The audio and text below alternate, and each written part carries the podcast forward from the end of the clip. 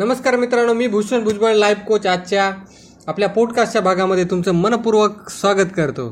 आज आपण एका फार नाजूक विषयाविषयी बोलणार आहोत, ते म्हणजे वयात येणारी मुले.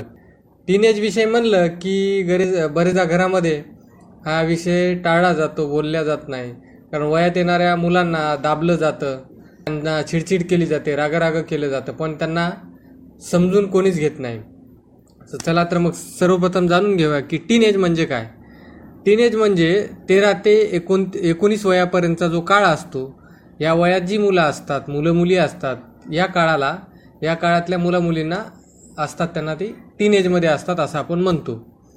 तर जाणून घेऊया टीनेजविषयी.